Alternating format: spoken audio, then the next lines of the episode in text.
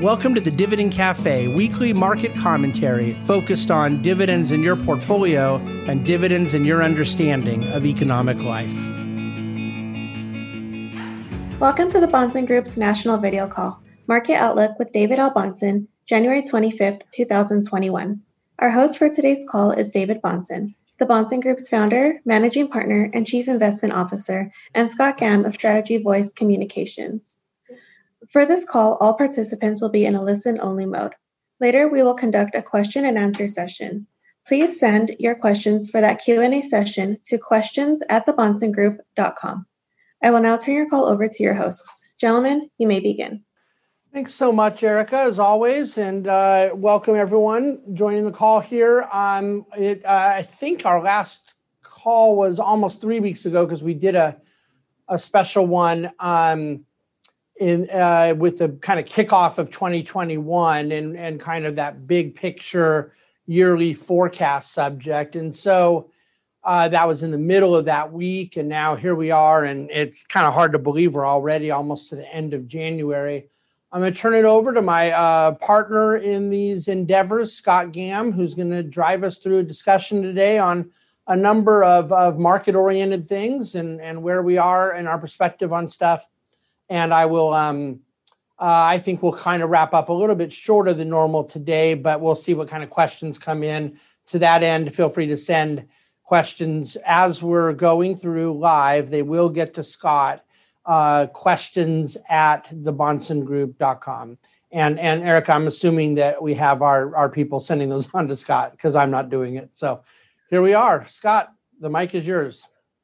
Well, David, thank you so much. Great to be with you as always. And like you mentioned, this is uh, our second call of the new year, but actually our first call during the new Biden administration. A lot has happened since we spoke on this broadcast a couple weeks ago, and I'm just curious how you're feeling about markets right now. Uh, you know, about a week into the new Biden administration.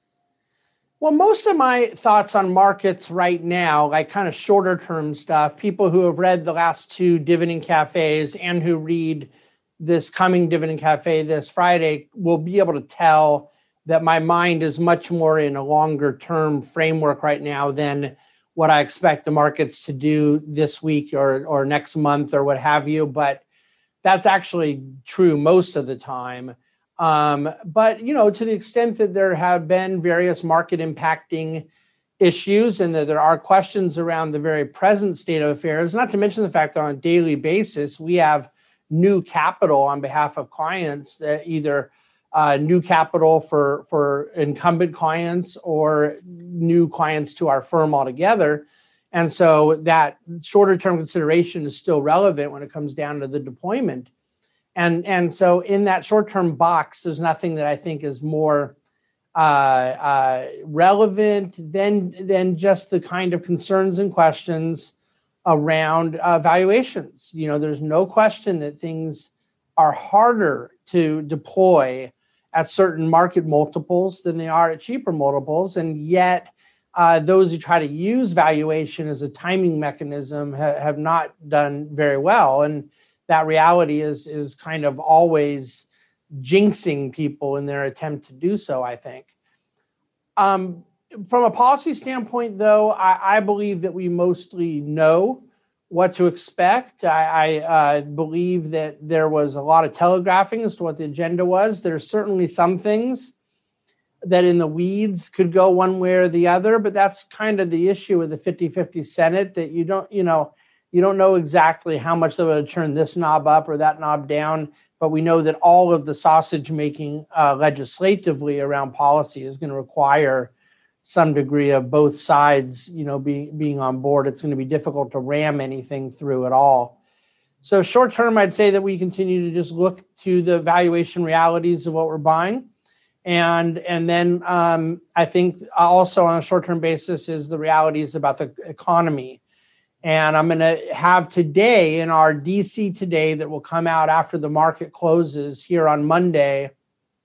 Um, an awful lot of COVID information that I went through over the weekend, updated charts, updated material.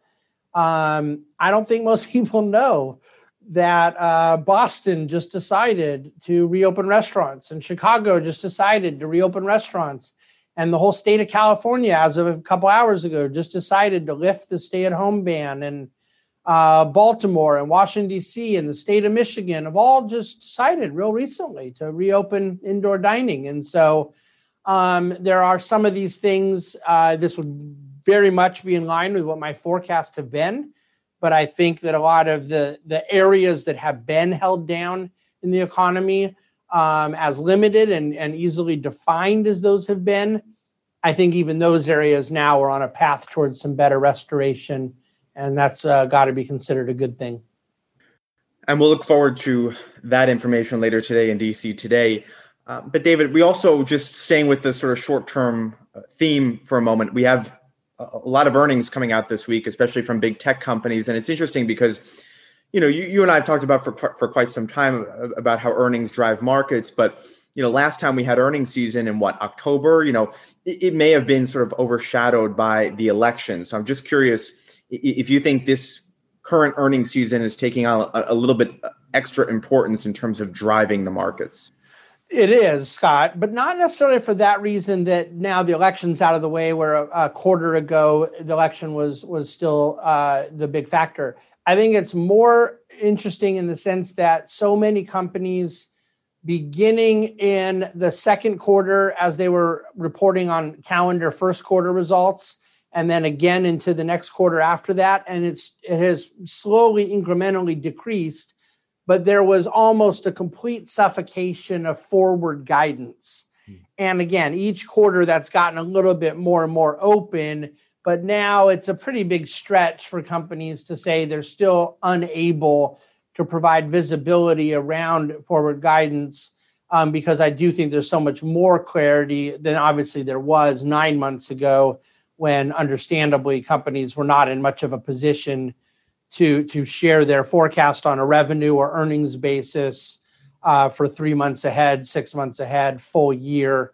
Now we're expecting and receiving more of that information.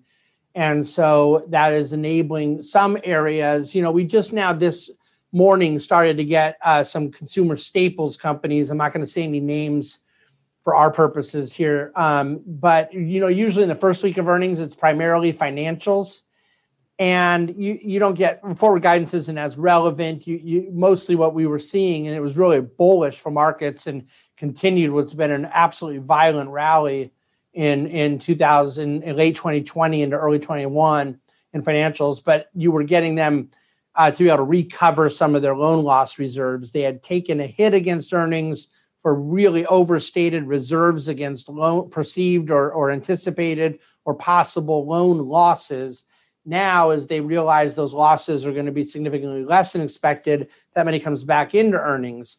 And I'm fine with people saying that doesn't count as real earnings because it certainly doesn't, other than an accounting level. But see, it didn't count as real losses last year either. So you you you know, potato potato. Uh, ultimately, that's been the picture of financials thus far. And then now with some of the numbers that came this morning, we're getting some of that forward guidance, and we're getting to see year over year organic growth and I like what I'm seeing thus far on a bottom up basis. But this week and next week are much more substantial. So I'll, I'll wait because I, I don't want to get ahead of ourselves on that. That's going to be a, a, much bigger factor than people continuing to pick at what who the appointment and treasury undersecretary of this or that is going to be or what executive orders the biden administration signed those things are at this point incredibly de minimis in their market impact earnings numbers and guidance and organic um, outlook is uh, in corporate America is a far bigger issue for for market participants. And I have a couple policy questions just on the Biden front, but sticking with earning, earnings for a second, we're also going to get some tech earnings this week, and I just wonder, depending on how those shake out, how that affects the sort of conversation around growth versus value. I know, David, you've been talking about this for years. Uh, so, so I, I, I, wouldn't include you in the in whatever conversation might come out of the, the tech discussion, the tech earnings discussion this week, because you've kind of been ahead of that. But I, I guess, how, how are you looking at tech earnings this week? And where do you stand on growth versus value in in January 2021? So, so I think that those are two separate questions for my purposes because I am not of the opinion that what is driving uh, stock prices in in large cap growth is remotely related to earnings. Like if a if a company is projected to do a dollar oh seven per share in earnings and they come in at a dollar twenty eight, I don't think that has anything to do with it. If that company is already trading at 60 times earnings and they were trading at 57 times earnings, you know, it's entirely sentiment driven. And so the the reason that that people who have questions about the space have to be incredibly humble and patient and and and transparent is th- predicting when all of a sudden sentiment will shift is nearly impossible.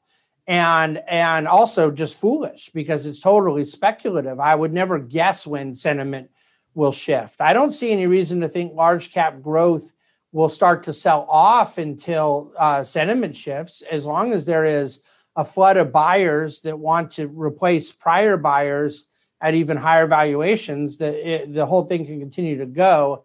But um, the notion of the entire space at these valuation levels and at the valuation levels they've been at for quite a while, that, that one particular earnings quarter is going to move that one way or the other. I, I don't agree. I think that um, you could hear some things that in the in the reports that are negative uh, some concerns about an outlook, some promised deliveries of XYZ, XYZ widgets that don't come through. Uh, some companies that are relying on subscriber growth when they can report really robust top line, the, the market likes that, falls off, other words. But all of that is not about people plugging into their models and discounting cash flows out of it, which is the world I live in. They're really uh, uh, impacted by those things to the extent they affect sentiment. And so um, I don't have a strong opinion as to when sentiment will shift, but I do have a strong opinion as to any asset class that becomes dependent on sentiment. And it's a bit different than the fundamentalist approach we take as dividend growth investors. And on that note, what can we expect uh, on this topic in Friday's Dividend Cafe, which is your more longer form commentary that comes out every Friday? Yeah, so those who might have seen the last couple weeks, and I hope I hope a lot of you did. Um, I do believe that the last two weeks represent the major macroeconomic theme that it, that creates sort of the the scaffolding that all investing is going to take place within. Um, and I, I'm addressing that topic of where economic growth is domestically and where uh, inflation, deflation, tensions, and debates are and what that means for investors, how they allocate across stocks and bonds, and how it impacts interest rates and so forth and so on. And so, I, I it's my opinion, and the feedback I've gotten from others as well, that I d- did what I wanted to do in synthesizing these topics into one cohesive topic. That was certainly my intent.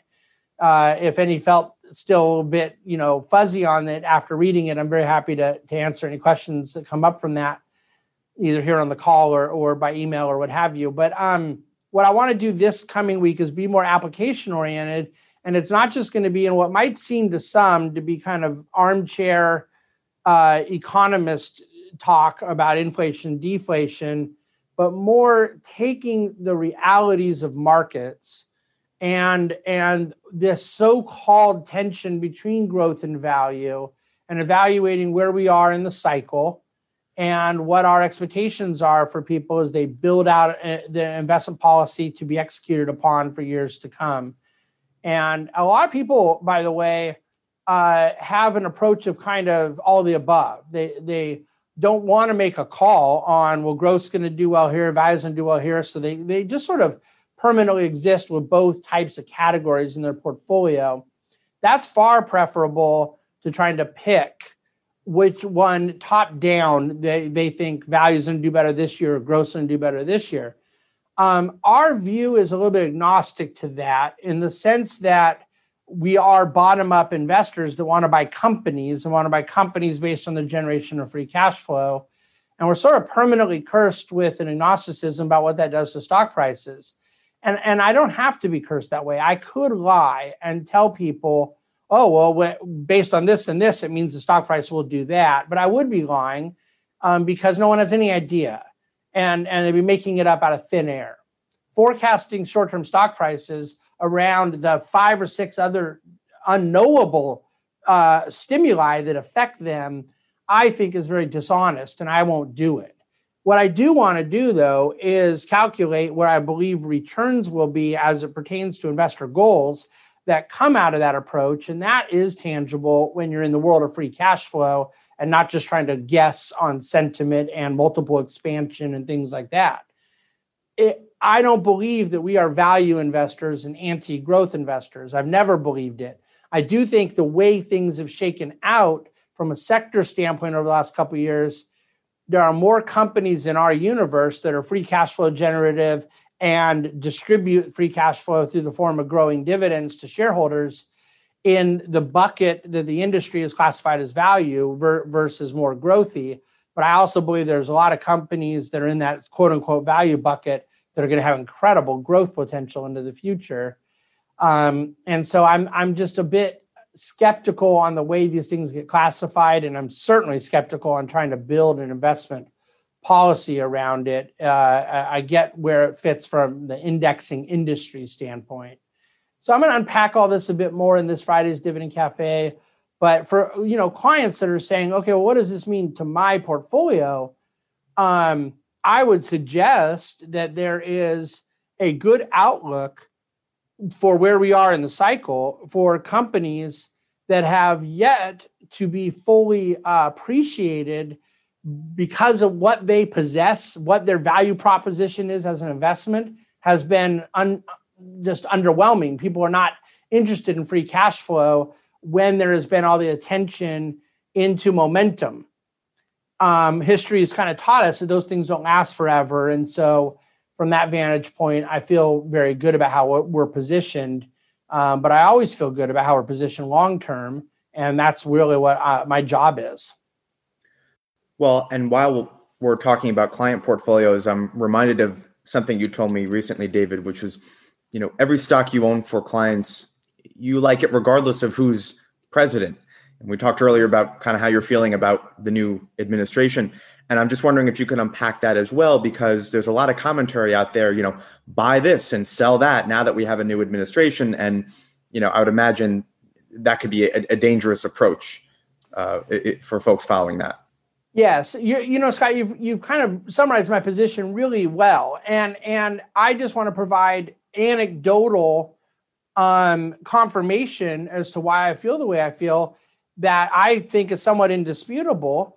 Um, and I uh, forgive me if you've heard all this before, but it I, I, think I just recently shared this with Varney on Fox Business, and I it was a part of my thesis in the election white paper we had back in September.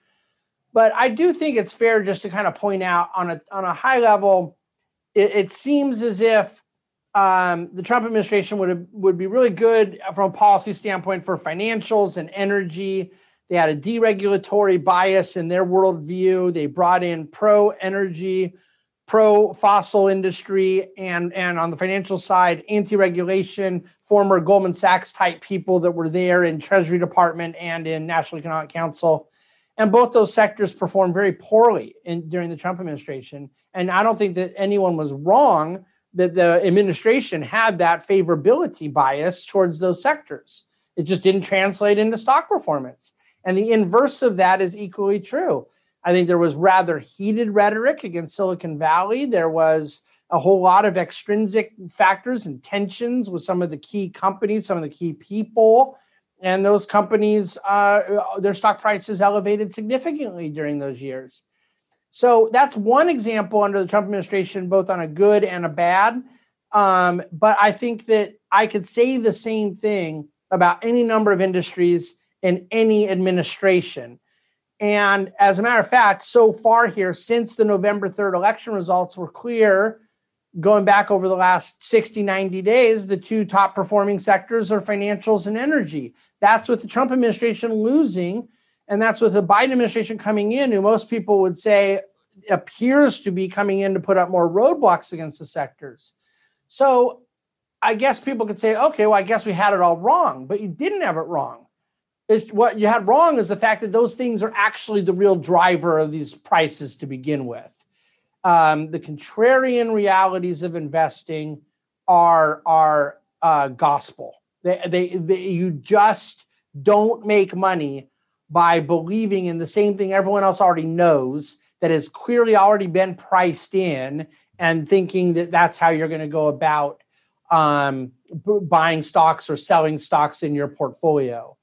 Uh, so my view is that it is my job and the team, uh, the job of my investment committee at the Bahnsen Group to hold companies that we want to hold, regardless of who's president, and and not believe that we can game a, a stock price based on some of those political things that move around.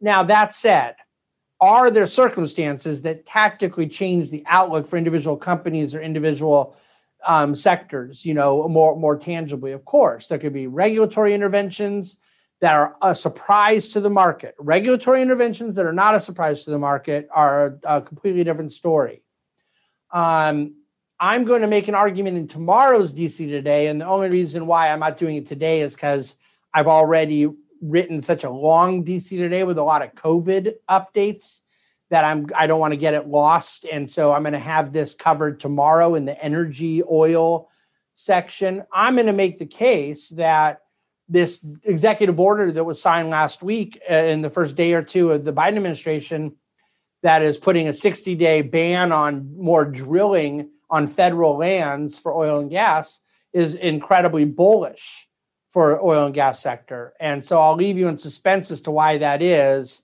Um, but it, it is my view. And, and, and policy and markets are filled with apparent paradoxes all the time that are nowhere near as paradoxical as we may think.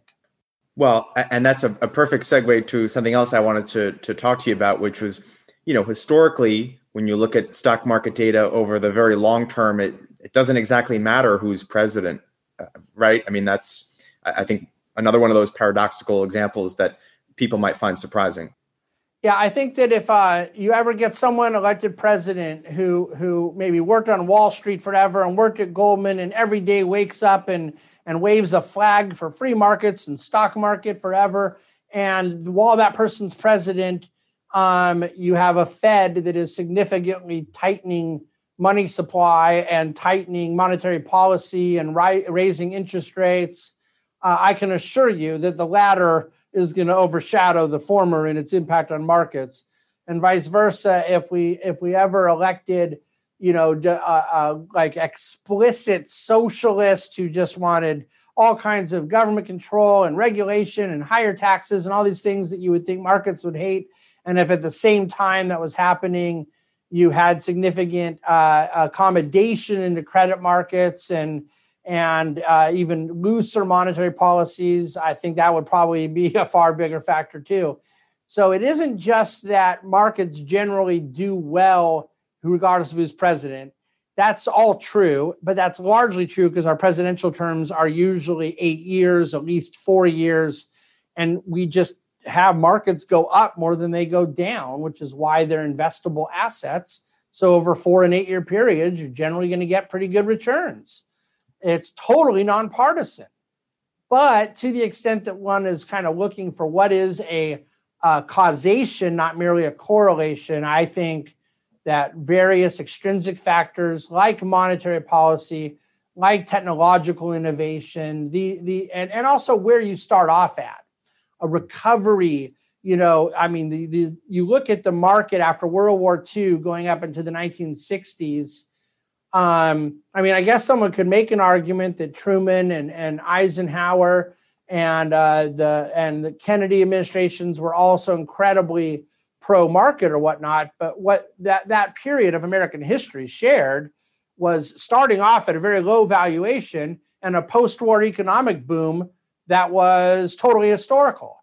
And then on the other side, when when the Bush administration, George W. Uh, the son, came in to very very high valuations, and then technology busting and and and ultimately terrorist attacks and things leading into a financial crisis.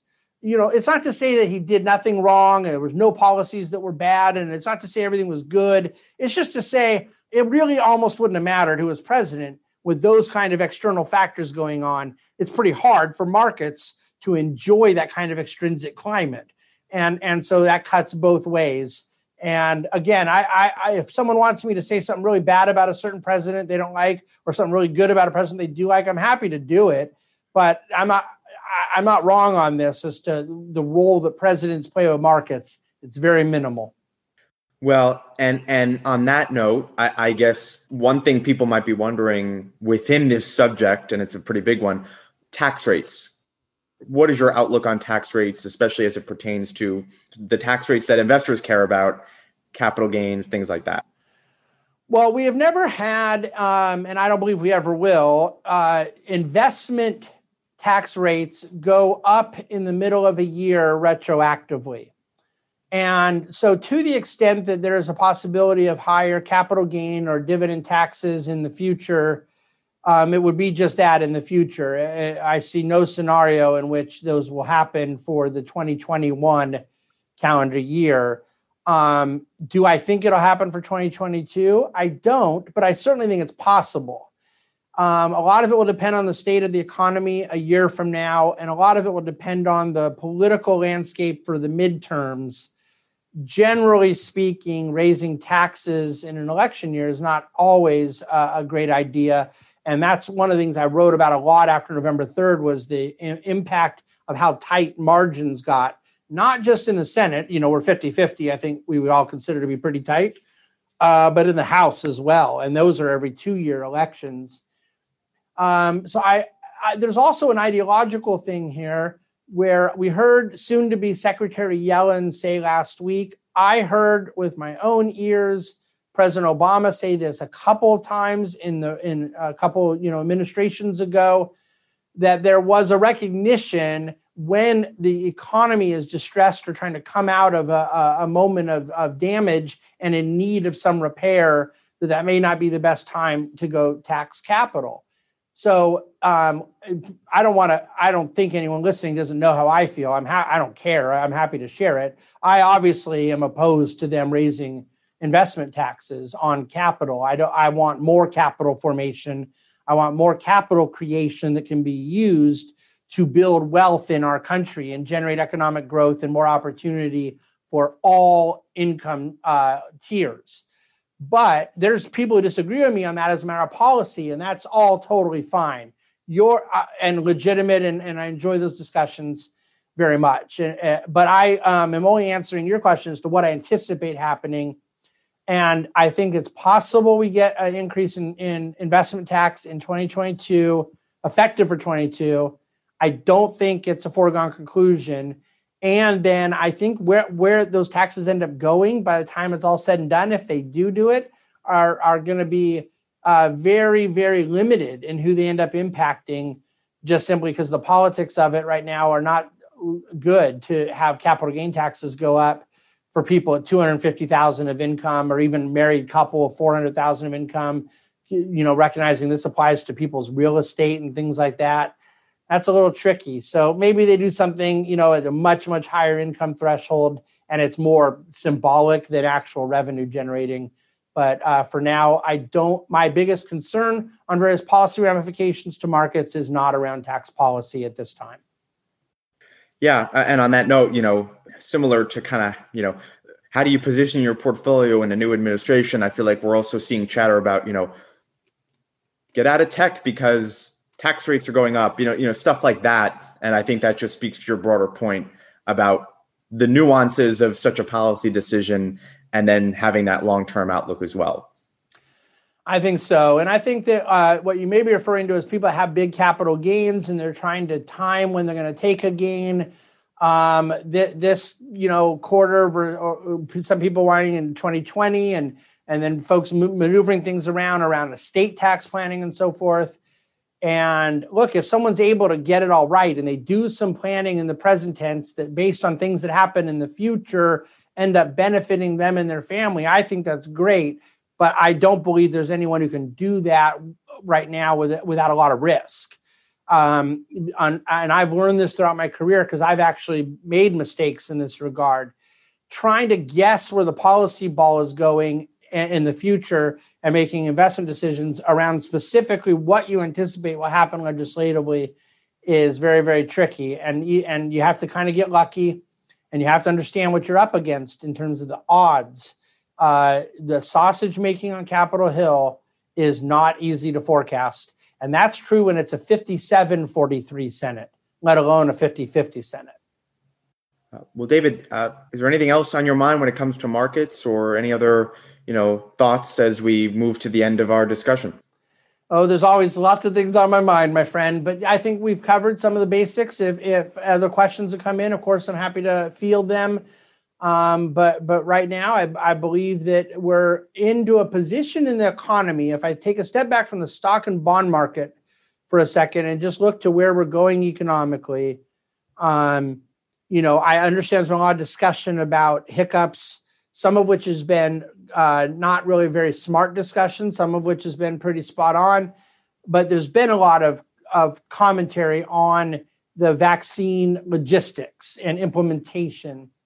And through all of that, um, you know, it, we blinked and the total amount of, of administered vaccines in the country went from 10 million to now here we are today at uh, it was 21.8 million at four o'clock this morning. So I assume it's past 22 million.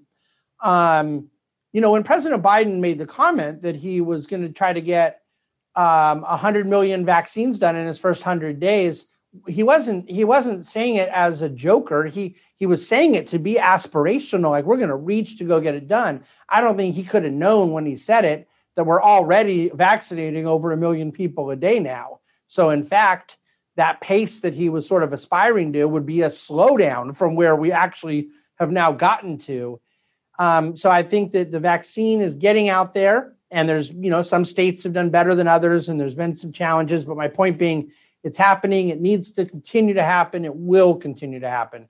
That's all with the Pfizer and Moderna treatments thus far. I think that we are within about 11, 10 to 11 days from uh, a very possible new announcement that will will add a whole nother dimension to vaccine distribution.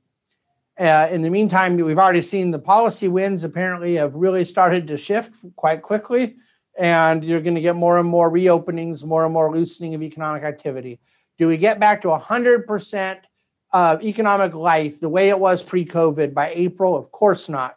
But the difference between 80% and 70% or the difference between 60% and 40%. These are huge differences. And all of that now represents a tailwind into the economy. And the one thing I would add to that is most of that tailwind in the economy is probably reflected in stock prices now.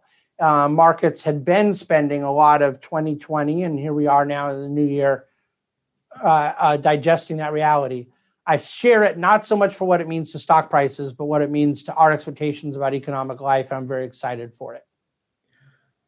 Well, and, and to that point, there are obviously some new strains of this virus that are emerging that may be more deadly or uh, may spread faster. Uh, at the same time, reports that the vaccines may be effective in in you know immunity against these strains too. Seems like the market is not paying much attention to these new COVID strains that, that are popping up? Uh, no, and then the market is probably seeing how hospitalizations are collapsing and cases are collapsing and positivity rates collapsing. And, um, you know, the, uh, look, there's been a, a very big disconnect between the market and a lot of the headlines and and what I consider to be some stuff that has not been very helpful to our seriousness as a society and preparing for and dealing with COVID, uh, market's done a pretty good job tuning a lot of that stuff out. So uh, there's there's definitely unknowns, there's definitely uncertainties, there's definitely risk, um, but really very very clearly identifiable um, risks that can be focused on as opposed to the days of uncertainty where we didn't know where to target our risk mitigation efforts. And that's the most important aspect to markets.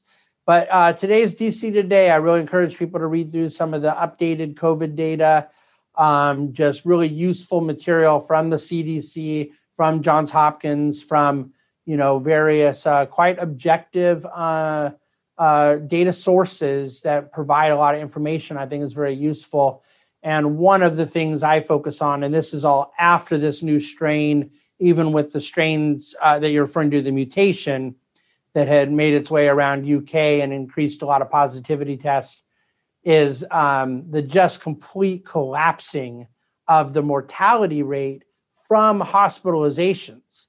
So not not just the total mortality rate, which the case fatality rate has been very very low for a long time because cases have gone so much higher from asymptomatic and mostly healthy type people, and so that brings the percentage down that leads to fatality as a percentage. But in that universe of severity where people are having to be hospitalized for COVID, how many of those people are resulting in a lethal uh, uh, fatality? It's um, really dropped quite a bit, and I have the charts and everything demonstrating that. That's that's I don't share that because of its economic impact or market reality. I share that because I just think it's wonderful news, and um, um, I haven't been overly impressed with the uh, availability of good news, and so there has been some. There's been a lot of bad news too, but people have access to that. I'll shut up now.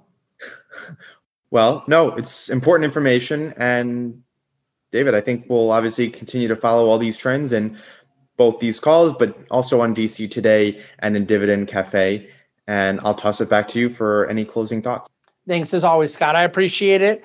Uh, I'm going to get back to my desk and finish up uh, what will be a very busy second half of the day.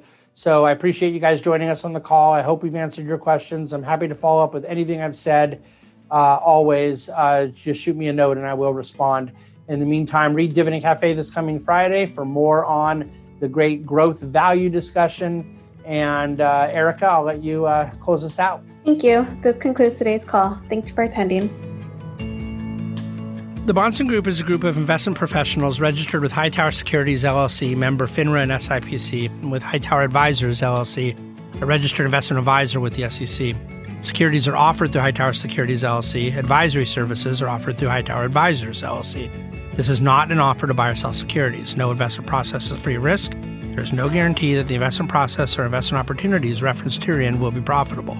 Past performance is not indicative of current or future performance and is not a guarantee.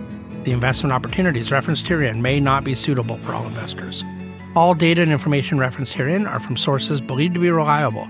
Any opinions, news, research, analyses, prices, or other information contained in this research is provided as general market commentary and does not constitute investment advice. The Bahnsen Group and Hightower shall not in any way be liable for claims and make no expressed or implied representations or warranties as to the accuracy or completeness of the data and other information or for statements or errors contained in or omissions from the obtained data and information referenced herein. The data and information are provided as of the date referenced. Such data and information are subject to change without notice.